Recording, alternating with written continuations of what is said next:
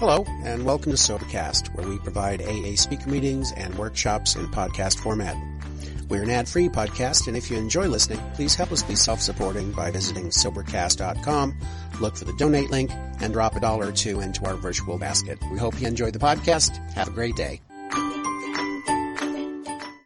Good evening, everyone. My name is Claire, and I'm an alcoholic. And I'm grateful to be sober and a proud member of the Fellowship of Alcoholics Anonymous. And I'd like to thank Carl and uh, who called me and asked me to come and share my experience, strength, and hope with you, which is always a privilege to do that. And he also picked me up at the airport, and uh, it's always an experience when I step off that I call the big birds and, and to, to, be a, a part of the Fellowship of Alcoholics Anonymous, no matter where it is. I'd like to welcome the newcomers um, to this fellowship. I, I was I was looking at the newcomers stand. It's always a privilege for me to participate for them.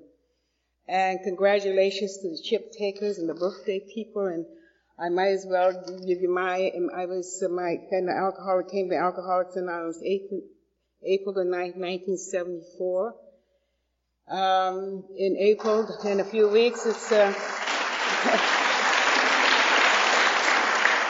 continuous sobriety, I'll be 34 years sober. And thank you, God, for that in this fellowship. Uh, you know, we tell our story in a general way what it used to be like. And, uh, and one of the days was one of those perfect days when I, as I said, I arrived uh, yesterday and I came early because I sponsored Keeper and known Billy for, for a lot of years, starting out in Los Angeles. And this was a perfect day to, to be in your lovely city and the state. I've been here before through the years.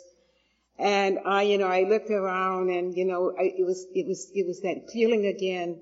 My God, for the grace of God and the program of Alcoholics Anonymous, I would have missed this.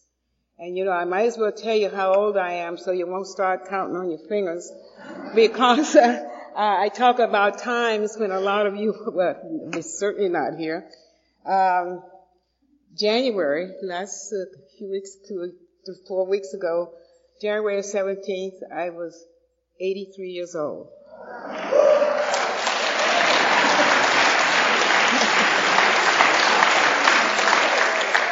and the best is yet to come. uh, as I said, we tell our story in a general way, and, and uh, I don't want to. I was born in, in Atlanta, Georgia uh, in 1925.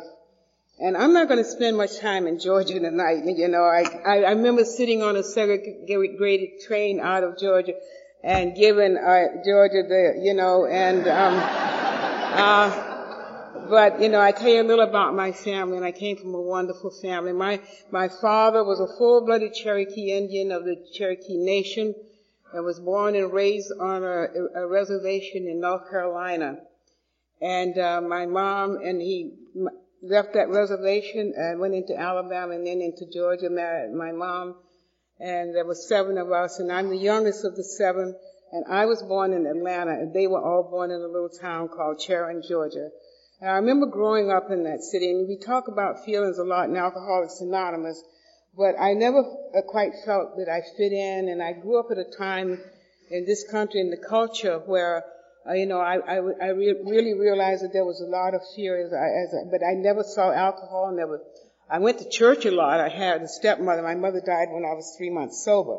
I Left seven children. So I grew up with a stepmother who was quite religious and, um, and I, all I remember is a lot about growing up then was the church being, um, really uh, sheltered and I was never expre- express my, my father expre- was able to express myself my father was an artist and an entrepreneur and was, and, and, uh, I just loved hanging around. I loved, I adored my dad. And, uh, so I would, I, um, I, when I got into high school, I was terribly shy.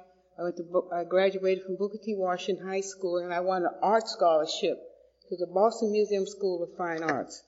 And I want to tell you something. The one thing I liked about that church was the music, and that's about it.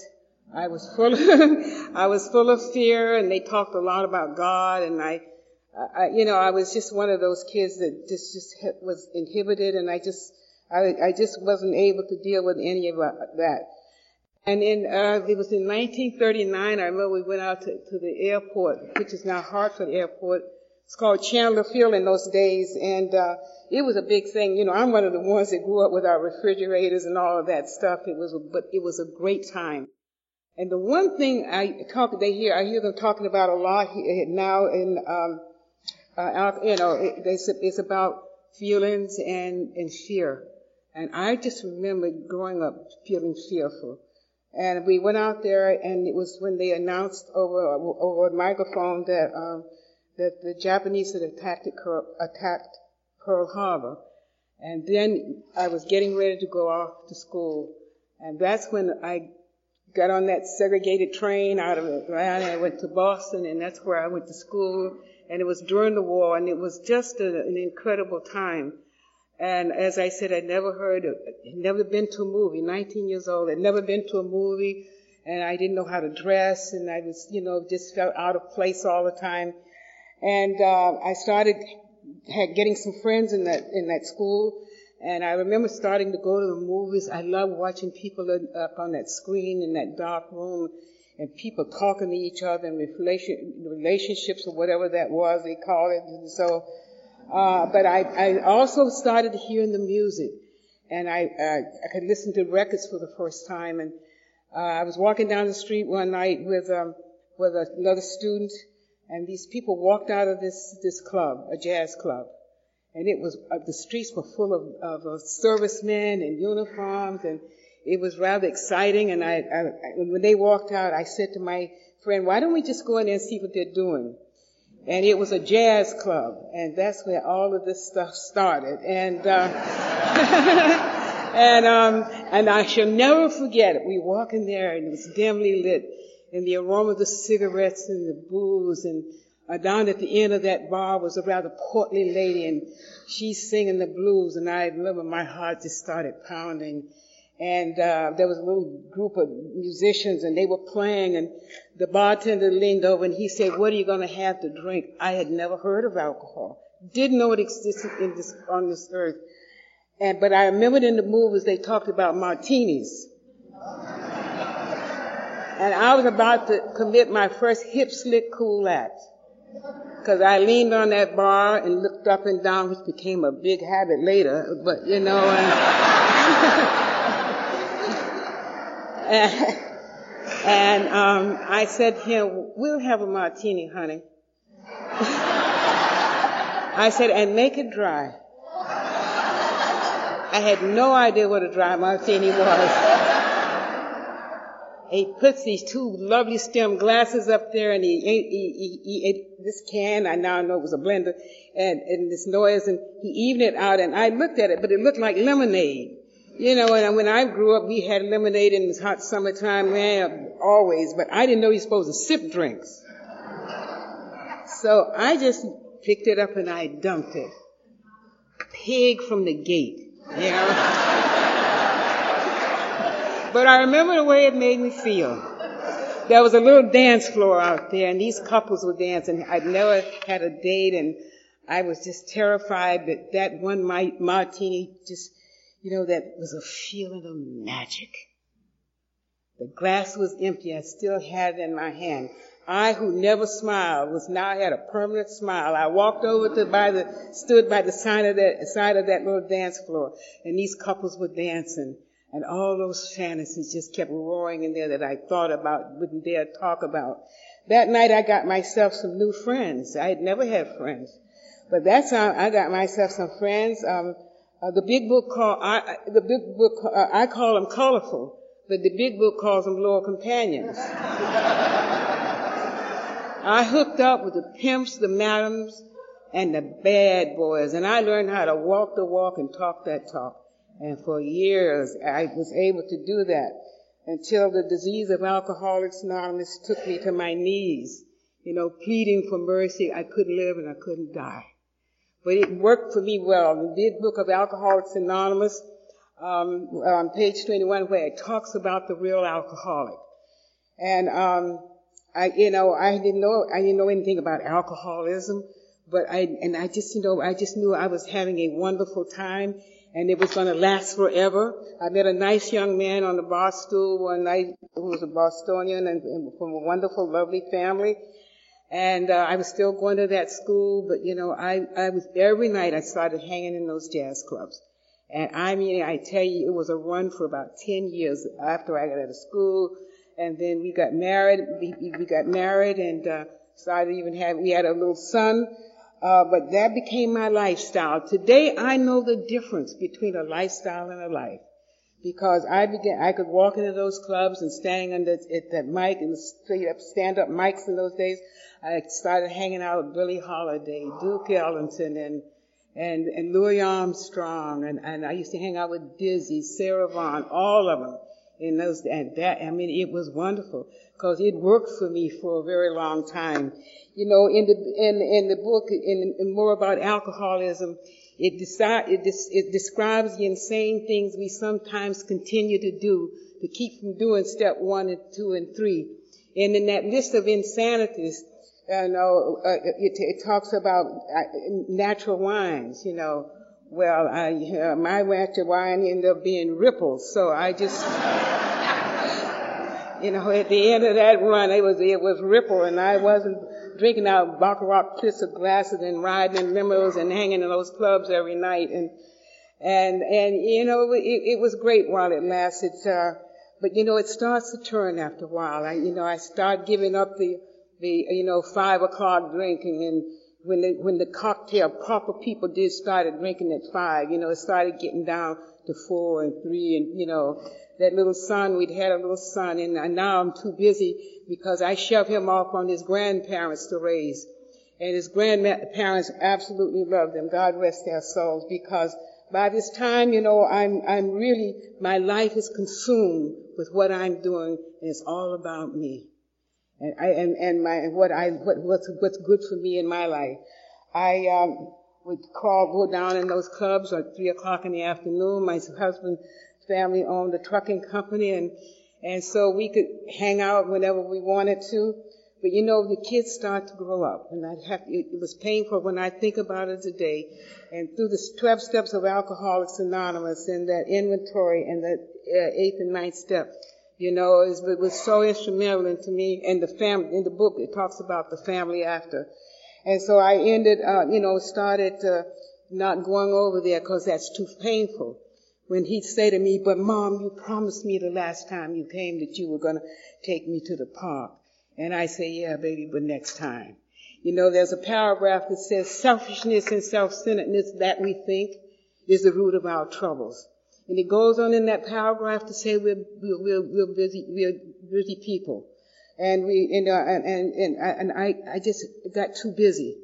And whenever I get too busy nowadays, trust me, I know something is wrong and I better stop and take a look at where my program's going.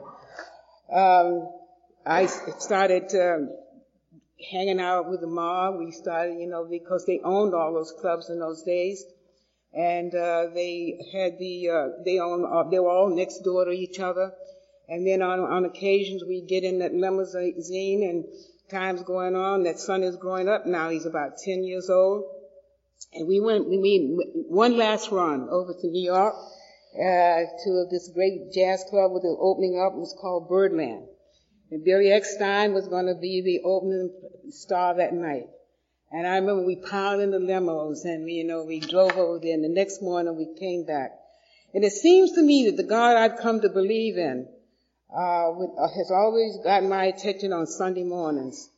And it was a great Sunday morning. We all arrived back in Boston like early, you know, like eight or nine o'clock and the people are going to church with their little kids. And I don't go visit my son anymore because you see, I don't like that look when they look at you that look at you that made me feel like, you know, that, that this is, something is wrong, but I don't know how to fix it. And so, uh, I'm sitting in the back of the limousine, and I know about sitting in, in, in back of limousines dying inside. And I looked out that window and these young families with their kids were standing on the curb to go into this beautiful New England church. And it was like a voice said to me, Clara, um, something is wrong with your life. And I agreed the problem was Boston. See, you, you know, if I just get out of Boston, everything else is gonna be alright. Husband came in off the road, and I said to him, why don't we go to, move to LA? Because he had, his aunt and uncle were, were in the show business and they worked for MGM. And I said, start a new life. Let's pick up, my son's name was Brent. Let's pick up Brent and we'll start all over. And I'm gonna be gonna, I'm gonna be the, a wonderful mother. And I, I know what the ladies are. My Indian father used to always say, I want my girls to be ladies. I knew what ladies were, but I hadn't been quite in that category for a while now. And so I'm to make a change, you know, all about a change. And We put that kid in the back of that car. We went straight out Route 66, right into LA. And I went with good intentions. But you see, when I have good intentions and I take a drink, the drink takes me. Then I give it the power because I can't stop drinking. But I did put a case of Jack Daniels in the trunk and, um, I've graduated from martinis to Jack Daniels and uh, bourbon drinker. So we ride into LA and it was all going to be different. But I'm an alcoholic. We found a place, the family did, and, and we found a place, and I called up on the first stool in all, one of the famous jazz clubs then. And I was off and running. You know, we had two more kids, and by, you know, a circumstance, a sense of a few circumstances, I went, I didn't, I never got back to teaching art or anything. I just went into a little small business and things were, you know, going well. And we talk about crossing that line. My, my sisters and brothers, uh, which is my father's desire, they all been highly educated. They all lived on the East Coast in Boston and New York. And they moved to California. So I'm, they're watching me now. They're watching that behavior. And I get really annoyed when people start watching me when I'm drinking too much. And, uh, but I never thought it was ever too much. It was just never enough. Just never could get quite enough. And, um, I'm beginning to lose it all. Thank you, God, that you took away from me everything I wanted in order to give me what I needed. Because it came that time in my life when I needed to stop drinking and I needed to, uh, stop dying and I need to find a God of my understanding. And so it, so there it was. And, uh, I remember my sister was a nurse in one of the hospitals in Beverly Hills. And I went over there one, one day. And, and when I was losing it all and now I'm in blackouts. Just like the, the book describes. And I'm just, I just, you know, I'm out of control. And that had never been the case for me for, you know, for, for years. And I go over there and she's sitting there because all I need is two more payments, you know, to save the house. And I told her all these things I needed. And she looked at me. People who love us look at us with that look. And I could still remember feeling her pain. And she said, you know, it pains us to watch you live the way you live. And it's going to pain us even more to watch you die. Now, growing up in Atlanta, you know, death was, was one of the things that, I, that was most fearful now, I grew up in, in the Baptist church, and you know, in the big book, and we agnostics, and I want to tell you, uh, that's all been resolved. But at that time, that's what I heard. And I realize now many times that that was my perception of what I understood. But what I heard, thought I heard them say, you know, my stepmother used to tell me, you know, when you, you're not a good girl, you know, you're gonna die, you're gonna go to hell, you're gonna go to hell. And, and they used to tell me these terrible things and this fear about dying you know, I, you know, I want to just pause for a moment. When I got sober in LA, they used to have a lot of bumper stickers. And there was a bumper sticker I was riding behind as a newcomer. It says, you know, good girls go to heaven and bad girls go everywhere. You know, I've been one of the bad girls and I wasn't about to go to heaven. I didn't think so. So, um, so I, so I, um, I started, uh, you know, I just, just, just, I started what, I just couldn't keep up with, with whatever was going on around me. And when she said that, I bolted out of that hospital. And I went and I stood in, in, in front of that house and watched the marshal put the lock on the door. That older son was then uh, been studying in the theater in, in, in the, the, high school and and getting awards at UCLA and for dramatic uh, performances. He was like 14, 15 years old when, when that all started, but now he's about 19, 20 years old. And we were um, uh, he he was in and out of my life even then, and I should never forget. You know, was standing in front of the house. They're putting a lock on the door, and the two younger ones. My daughter was uh, by maybe eight or nine or ten years old at the time. My my next son was about uh, I guess 12, 13. And they're standing there looking at me, and it's all gone. The house is gone, the cars are gone, and that business is gone. I drank it all away, and employees, and I came in here on thousands of dollars on payroll taxes, and on and on and on, and I just couldn't stop drinking. Um, but I remember this older son, who was about 19, looked at me and he said, You know, I don't know where you're going, but I'm not going with you because you, you've never been there for us. And the arrogance that I stood there looking at that son crying silent tears. You know, I, I couldn't cry any more tears. And I wanted to say, but if you, if you understood, you know, if you, if I knew better, I'd be doing better. But my arrogance said, and screw you too. And I'm going to tell you I'm a double winner, thank God, because I'm a member of Al-Anon today. In the, book, in the big book of Alcoholics Anonymous, the family after, thank God for that, you know, uh, for the wisdom of the ones who wrote the book. Uh, and he walked out of my life, and I'm standing there, and I had no place to go. And that family was a loving family, and uh, and I couldn't go to them anymore. And, uh, and, and and when they said they pray for me, I've come to believe in the power of prayer. I, I, I looked at the two young ones. I had one friend left. It's the, I always believe that God believes us an angel. In our life, there are no mistakes. I've heard that for years from the old timers in Alcoholics Anonymous. There are no mistakes. And God is work, was always working in my life anonymously because always there seemed to be someone there. And uh, she's an Israeli friend of mine and they, they had watched me because by now I'm ending up in blackouts and being beaten up in the streets. And I remember that husband came to me. We drank drink for drink. It ended up, I always thought he was the, he was the one drinking too much, but it was me and I didn't know that. And I was, I guess you call that judgment. And so I was ending up in County General Hospital in LA and that is not one of your favorite HMOs, let me tell you. With nervous interns from USC, you know, stitching you up and out of, coming out of blackouts and, uh, you know, you're the second half of the first step that my life was unmanageable. And the first half of that step tells me that I'm powerless over alcohol. See, I didn't know that, that, that, that, my unmanageability is because I couldn't stop drinking. And so it all ended up and she has mailed me a little, and I put it away in an envelope and never opened it. And all I had was a bag and those two kids because they gave me 60 days and my life was just so, so unbelievably out of control. I couldn't get anything together and what I had on. And I called the cab and I opened it up and there was some money with an address on it. And I handed it to the cab driver and he said to me, lady, this is the ghetto. South Central Los Angeles. And my attitude was, whatever. Whatever. And I get in that, and I get in that cab and I look at those kids and I want to tell you about that journey. It's, um, I remember driving up there. I'd never lived like that. I'd never knew that that part of our Los Angeles even existed. And we walk up those stairs, and I, I, we walk into this little dirty hole of a wall, and little, they call it a California cottage. And I drew the drapes, and I guess I was doomed to die of this disease.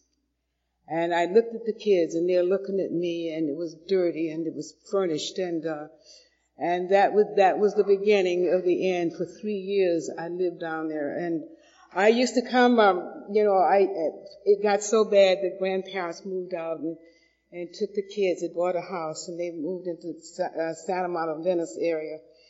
And uh, there I am, you know. I'm gonna tell you. I, let me tell you my what I got dressed and what my what I wore for the journey. I, I bought myself a white terry cloth robe, and I bought a bright red wig, it had bangs. And by this time, I am a full-blown whinette. And, uh, and, um, and I used to get drunk and trim the bangs. you should have seen me in front of the mirror. Drunk, you know. I had what you call zigzag bangs. And, um, then I would sit in, you know, in those days they had black and white television. It used to go off at midnight. The channels all went off at midnight. And I would sit in that chair, that overstuffed chair. And I would stare at, at just driven with fear. Like I said, sick of living and couldn't die. And, but that my heart would start to pound. And I would get out of that chair and go to any of those sleazy uh, joints that where I used to, you know, you know, I used to go to the Cotton Club and I used to go to Harlem and I used to hang out in, you know, in uh, the finest uh, clubs in those places and drink the best and do the best and look good, looking good almost killed me out there, you know, looking good. And now I'm, I'm, I'm, I'm, I'm stumbling and by this time, you know, I have, my body is blown up. I got wine sores on me and my mode of transportation around town was a pair of gold fuzzy house slippers. And I, uh, and I'd mosey on over to around midnight to the, to the bars because I had to hear the music. You see, I had to hear that empty laughter, you know, and all the geniuses sitting on the bar stools and solving the world's problems. And I just go in there and I used to complain about Queen Elizabeth and, you know, I mean, we, we just, you know, I used to tell, you know, know how she should run England. And I was really into it. And, uh, and then, you know, I'd go into those blackouts. And I'd end up sometimes at, awful hour of the morning. The bars in LA closed at two o'clock. And at awful hour of the morning, I would, uh, come to in a fetal position in front of that house in tall wet grass. And the silence was deadly. And I could hear, you know, dogs travel in packs when you live in the ghetto. It's all about survival.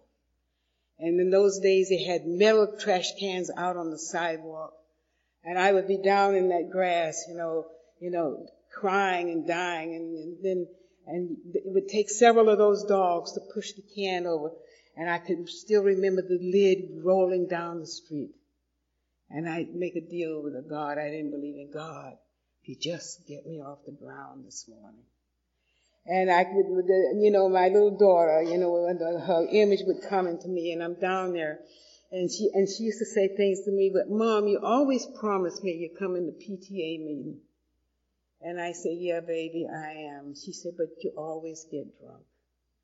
And I cannot tell you how that used to just leave me distraught lying there and then and then I'd get up off of that ground and get up those steps and get down that hall in that dirty environment that I lived in, get to that bathroom, get on my knees and and my and my chin's rolling around on that cold porcelain and I'd pass out.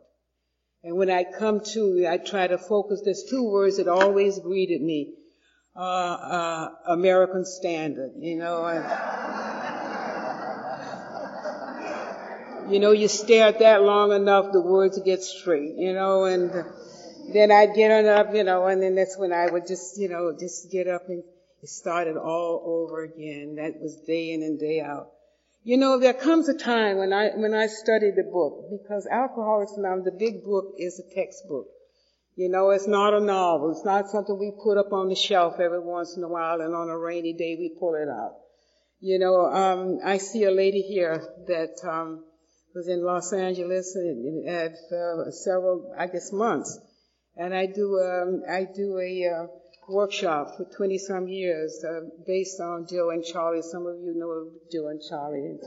I used to travel around the country with them, and I have the the, uh, the manuscript to their uh, big book study group, and I've done it for years. And you know, and I and I in, in the book it talks about it talks about service and and you know, I never thought of any, the self-centeredness that always, um, was part of my lifestyle. You know, I just never could get it together. So when I would, uh, trying to get, get, get up off that floor, and I'd stumble on out and start another day. And, um, I don't know what happened, uh, one morning that was different. Because my usual day started with me waddling down to the nearest liquor store, staying in front of the door, and waiting and waiting and waiting for the um, and for the that owner, the clerk, to come. Uh, it's it's called pitiful, incomprehensible demoralization.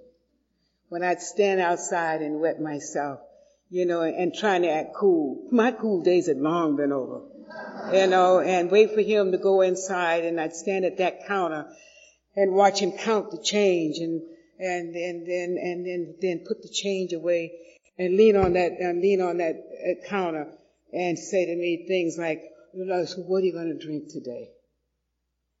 Uh, your usual?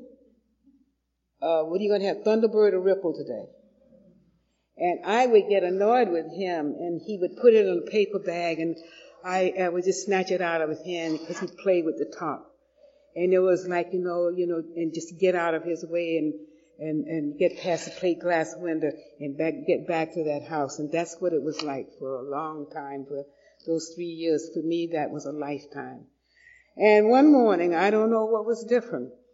I had been out partying again. I never wanted to give up being a party girl. I did it so well, you know, and, and one more time, I just couldn't give it up. It was on, and it was on a, another Sunday morning. And, um, they didn't have cell phones in those days, but I was getting, uh, coming out of a lot of hospitals just for, you know, treatment of being beaten up in the streets. And I, and it was on a Sunday morning and they had the, you know, pay stations out on the sidewalk. And this is the last I remember, uh, was a leg with a cowboy boot on it. And my head was against the curb. And he was kicking me in the head. And I know about pain. In the big book of Alcoholics Anonymous, so beautifully described the, the insanity of the disease is called the jaywalker. And I kept doing insane things over and over with my insane friends, always expecting the different results. But somehow, I, he was kicking in my ribs and I passed out. And when I came to again, I was in a Catholic hospital, not far from the ghetto where I lived. And over me were paramedics pumping me back to life, the police there, this older nun with a black habit on, and she had her hands in the sleeves, horn rimmed glasses on, woman, probably a woman about, probably in her sixties. And they were all trying to get, me back to life. And the older nun leaned over me and she said, you talk to the police. You tell them who did this.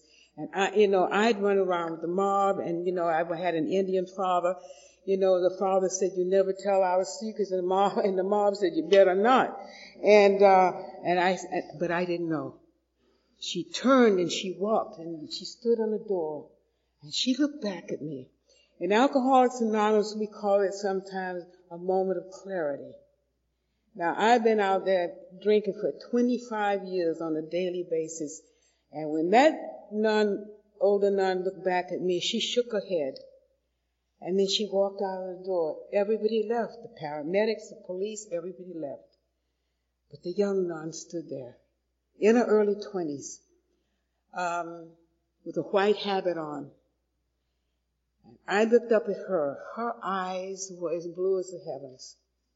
The young nun had some gauze in a solution and she started to wipe the, I was bleeding out of the corner of my eyes. And she said to me, how did you ever let your life get into such a state? And I looked up at the, it never occurred to me not alcohol. That was my lover, my friend. You know, I could, I could depend on that because I could never trust another human being. And, and I just shook my head and I don't know, um, three days later they treated alcoholics. I suppose they do most, I do a lot of work in hospitals and jails, uh, in Los Angeles for years now but they hold them 75, uh, 73 hours and then they release them out from the hospitals. And, um, but they had bandaged me up with, uh, gauze and, and two and a half inch wide adhesive tape. And the young nun that walked around me and pulled the ribs back together, which left me bent over. So three days later she came that out of 200 nuns, I call her my earth angel until this moment. Out of 200 nuns, she was chosen out of the group to, to, to, to dress me. And I remember you, you should have seen her. I had on a, my bad leather jacket. She had that over my shoulders because I couldn't lift my arms. And uh, you should have seen her trying to find out where the bangs went on that wig. she kept shifting it, you know. And then, and then she'd shake her head and she'd go back this way, you know. And it was a, you know, I didn't do any, it was matted, you know, was, she didn't know where the bang, what the bangs from the rest of it, you know. But I remember she walked me to that door and she stood outside the door of the spiritual being that she is. And she put her arms around me and she, she quietly said, try not to drink today. But I'm an alcoholic. And I, she looked at me and she waved and I looked over my shoulder. I walked to the nearest liquor store. That's the insanity of the disease. And as the second step talks about the insanity returns, you know, as long as, you know, as I, I needed a drink, the insanity returns. That's what tells me to go get one. And it was three days, uh, three weeks later that I came through. I don't know what was different that morning than a lot of other mornings when I would get to the liquor store, come to with strangers and trying, trying to find out where I was this time. But I, I, um, I came to in, on a dirty floor with the, I hope I never forget the stench of a dirty, dirty body. And uh, I had lost the will to care. And I just got off of that floor and I stood in that room and I, I started to cry.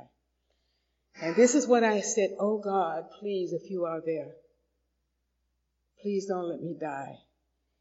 And that I believed for me, I had never heard of Alcoholics Anonymous.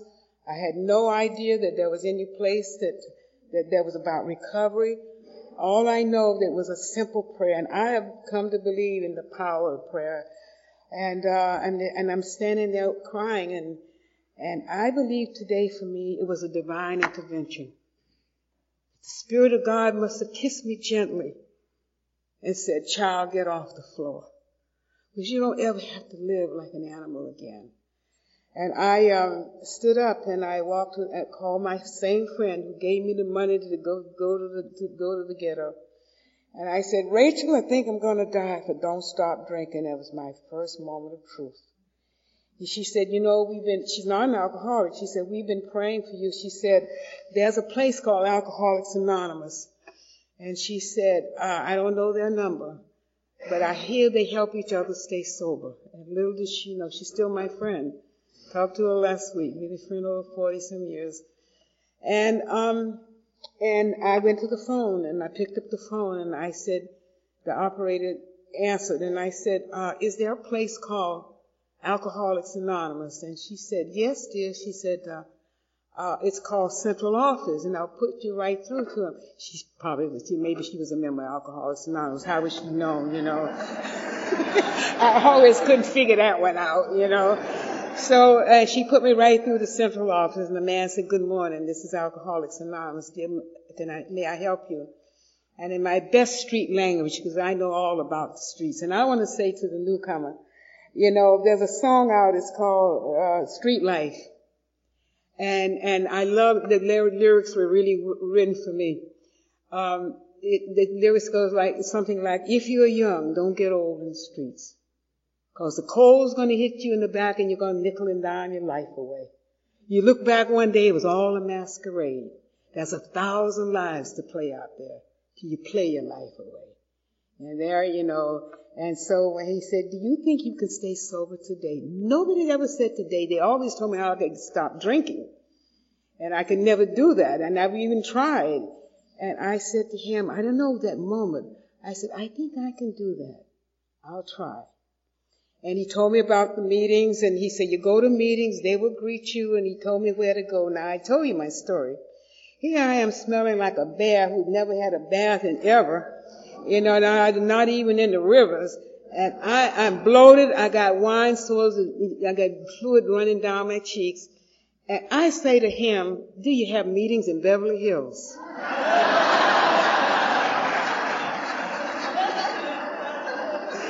and he said to me, yes, we do, dear, but you going to the meeting in your neighborhood. I said, all right, all right, I can do that. So I didn't know about detoxing or anything, so I started to get dressed that morning. And I hope I never have that experience again because I didn't know, you know, I start, around 10 o'clock I started jerking and then scratching. My brother, I, God love him, bless his soul, worked at Delta Airlines uh, uh, at LAX, and I called him. He did the night shift. I get the phone. I said, Ike, I think I found a place for me. It's called Alcoholics Anonymous. And the, the man told me they're going to help me stop drinking. He said, I said, but I need a car. My Cadillac was gone, the trucks were gone, and everything was gone. And I was been scuffling around down there without any transportation except those who drove me around. And um, he said, I'll bring my car by and I'll, and I'll leave the car out there for you. And he said, you keep it as long as you want to. So I started to get dressed for my first meeting of Alcoholics Anonymous. I go in the closet. First I get the wig out. And I put it, you ladies know, you ladies know, they have a head foam. So I put her, I put that wig on that, on that, on that. I got the brush out and I raked her up and put some really nice bangs across the front. And I put some hairspray and, you know, she was looking wonderful sitting there, you know. And, uh, and then around, around 11 o'clock, I'm really pulling and, and, and the car, my brother dropped off the car and I go on what to wear. Now I got a red velvet dress and this is April. And, uh, I was 65 pounds overweight and this, and this, you know, I, the, the hips had kind of pushed out the seams and, and I cleaned it up, all the wine stains off the front of it, and it hung in the closet. It looked really nice. Around one o'clock, I can't stand it. And I fought going to that liquor store, which was three doors from where I lived.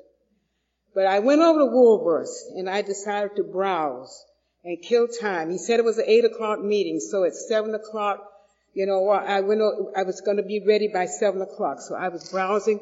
So um, I was just going from counter to counter so, uh, just to kill time. So as I said, and then I stole some eyelashes for, for my first meeting with Alcoholics Anonymous. and they come quite long. And I didn't know you were supposed to trim them down to size. So at seven o'clock, I'm standing in front of the mirror, and they come with a little tube of glue, and I am bouncing like a motor and I'm getting the glue along the edge of the lash, and I remember, and I grabbed my elbow, and I waited for an opportune moment. and then I slammed it in. One end was up here, the other end was down there. I'm looking at myself in the mirror. I'm too tired to start all over. So I leaned in the mirror and I said, you are looking good.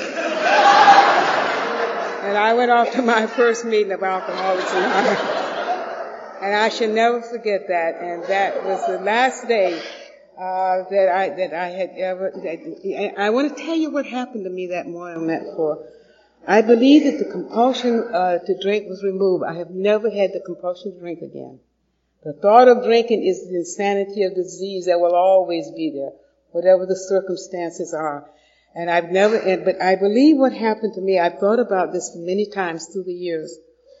I talked a little earlier about, you know, growing up in, in Union Baptist Church, and one of the things that I always loved was when I sang in the junior choir was the music. And the music were always spirituals that the slaves in the fields of Georgia who couldn't read or write would put those lyrics together and they would sing the songs that used to touch my heart when I would sing it because I always wanted to be in that world of, of, of music, and I just it wasn't my talent. But and I remember one of the songs that they used to sing. It was my favorites that happened to me that morning. The lyrics went something like, "Soon one morning, death came knocking on my door. Oh my Lord, oh my Lord, what shall I do?" And that was my, I believe, the God in my life that divine spirit that I call that lives within me, that I walked to that phone. And so he didn't tell me it was in the church, I, because when I sat on that segregated train out of Atlanta, I made two commitments. I would never put my foot in the church again, you know, and I never wanted anybody, anybody in my life to tell me what to do. It was the arrogance and the, and the ism I guess I'd always had.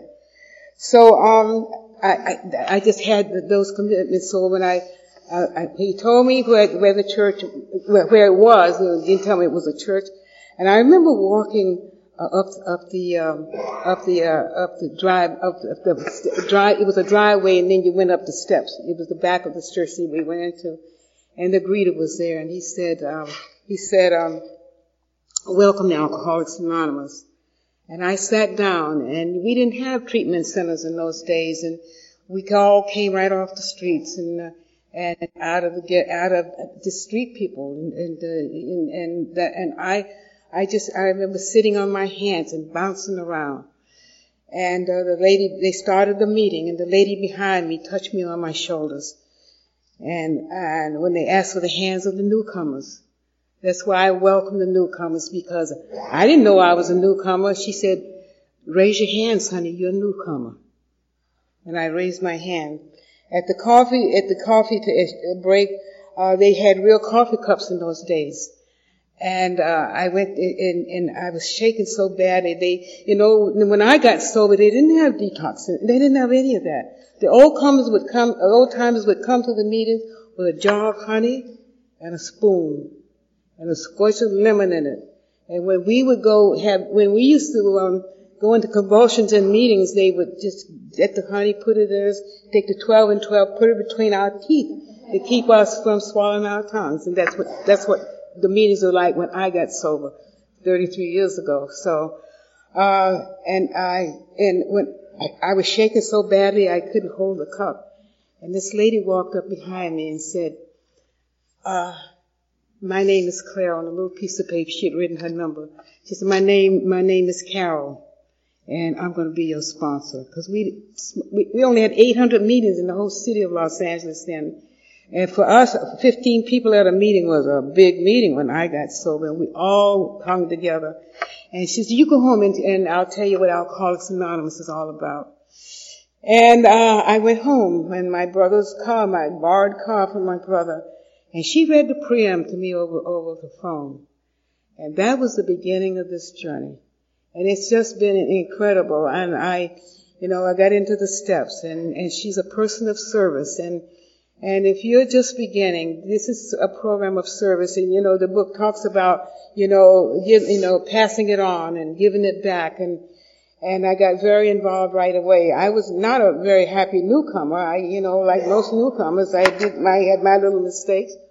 But, you know, I got into those steps and, um, and, um, my son was now was, uh, out in his career and, and my, uh, my, uh, next son and my daughter had grown up and, and it was, it was, it was the 12 step time. And I remember doing that inventory and how, how important that was, you know, and I look back over that honest inventory that it talks about. And I did that, and I did all those things suggested, and, and, and as I said, in the in the family after.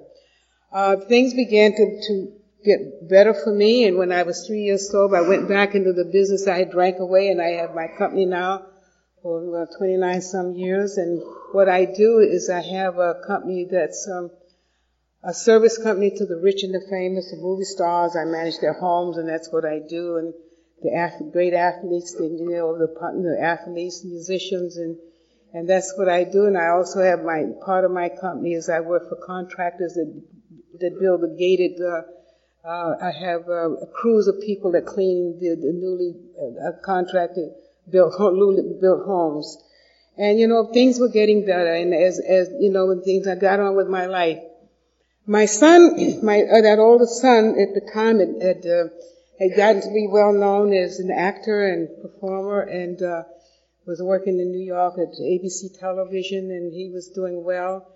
And he, ne- he never, he kept his promise. He didn't, I didn't see him for four years into my sobriety. And I like to talk about this part in the family after because um, my sponsor, as I said, sent me to, to Al-Anon. And he had that occasion when we doing the, when we were making that, when I was making that amends to him and it, as a direct result of the fourth step. He came home to visit, and uh, I sat him in that room, and it was so painful for me to take the responsibility of, of my what part my life played in his life. And you know, I had to get honest, and that was very hard for me uh, to tell the truth. And I remember sitting in, and he was a handsome young man, and he's sitting there looking at me, and and I said, you know, if, if I had, as I said earlier, if I had known better, I'd have done better. but I, I'm a member of Alcoholics Anonymous now, and I don't live that way anymore. And and he looked at me and he said, Mom, he said, you know, that's today. He said, tomorrow is gone. We don't know about tomorrow, uh, uh, about tomorrow, and and let's just do it a day at a time. And he he never was knew anything about a 12-step program. He was just a wonderful young man, and uh, he went back to New York to work. Uh, my that daughter that I couldn't go to her PTA meetings. Um, uh, grew up to her parents sent and I saw that daughter, the promises coming true. And I saw that daughter go into the ice capades as one of the first black professional ice skaters in the, with the Dorothy Hamill tour. And now, you know, I look back and that's what Al-Anon helped me with a lot was to, to, to, to, to, to bring that, our relationship. And I want to tell you, you know, I done, it may take a long time, but it took me years to get the kind of relationship I, just actually four years ago, we, what we did, you know, I, we kept, we kept trying until my sponsor said, look, you let go and let God. And when, when things happen, it's when they're supposed to. And now we have a wonderful relationship.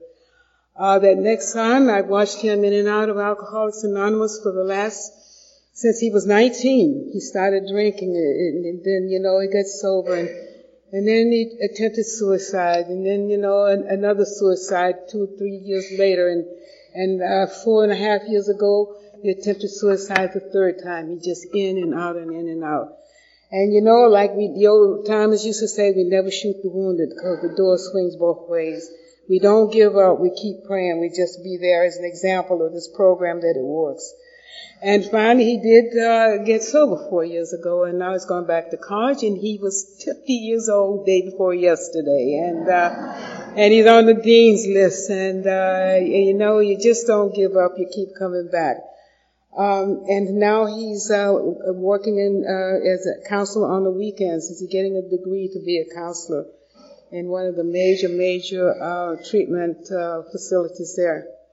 But you know, one day I got the, a, a message in the 80s from that uh, son in New York that he was coming home, and uh, it was great. And then he had gotten married, had a little son, I have a grandson. He's I guess 19 years old now. 20 years old. And um, he moved, then after the divorce, he moved to San Francisco, was teaching theater arts, and he, what he did in, in, at that uh, television station was he worked with the major anchors, the six o'clock news, and Peter Jennings and all of them. He called me one day and he said, Mom, because when he was in New York, I don't know if any of you ever heard of Studio 54. And uh, he was, a, I was, mine was alcohol and celebrities and in the fast lane, you know, doing the dance. And his, he gotten into drugs in Studio 54 and sharing the needle and doing that. And in those days, we didn't know the danger of that, the cocaine. And he was in, in San Francisco and he was doing, um, teaching theater arts and he called me, Mom, he said, you know, we become such good friends you know, we become friends with our kids. And I, I mean, you know, I mean, that, that warm, loving kind of relationship. He said, you know, I, I'm having problems, mom, because something's wrong. I went to the doctor today and they told me I have something called HIV. And in the 80s, that was a death wish. There was no medication. And I was on a plane and I left my people to take care of the company and I flew to San Francisco and I walked around that, that, that, the city with my arms around him and his around me. We went to that doctor and he said, we have no cure. We don't even know what this is. But, um, I was there for him, but I never could take him to the park. Without this program, I never would have had that experience. I never would have been there. And, uh, he said, Mom, I feel okay. 19 months later, uh, he called me. He said, Mom, I can't take care of myself. I can't work anymore and I'm going to die. And I want to come home to die. And I had a place for him. I got to tell you what that took. And you know, I was sitting by his that bed for many, many days. And if you're new, I want to tell you, never in your life have to do anything alone again. Because every, the members of Alcoholics Anonymous, a lot of the old timers, some of you have, don't, may not may have heard of Alabama Brothers and some of the, the giant speakers around the country in those days. They were all there. My sponsor and I sponsorship. I mean, really, really, really, I mean, sponsorship is the essence of this program and they were all there and you don't have to do it alone. My son had done a lot of work for you young ones who probably heard of, um, uh, one of those rock groups, the Grateful Dead, I think they call. See, I know Billie Holiday. I don't know anybody about Grateful Dead. and so, um, and he, one of them had written a, some lyrics for us to sing. And when my, my son had gone down to 100 pounds and they have cotton mouth and we would, I would sit there day after day just off of the straw drop water into his mouth, to, to his parched lips and he had written for us to sing these lyrics. All of the family were there, all of the loved ones. And it was 10:15 on a Saturday morning. The rasping sound of death. And that son was suddenly quiet. And I pray that his soul rode the wings of angels to a better place, no more dying and no more crying and no more pain. I fly a lot, not only doing this, but I travel a lot around the world just for vacations and I look out the window and I'm a cloud person and I can see him sitting on that cloud with that handsome face and looking at me and we made our peace. You know, if you haven't done those steps, do it. You know, I mean, it's the freedom that we have. And I, and I should never forget those moments, you know, and I stand here tonight and I want to tell you the book, the promises come true. Because my life has been rocketed into a fourth dimension. But by the grace of God, the program of Alcoholics Anonymous, those 12 steps of recovery, the fellowship and the love we find in these rooms has given me a life far beyond any, uh, any dream that I could have had. See, I was a person who believed in fantasies now I get truth. Thank you.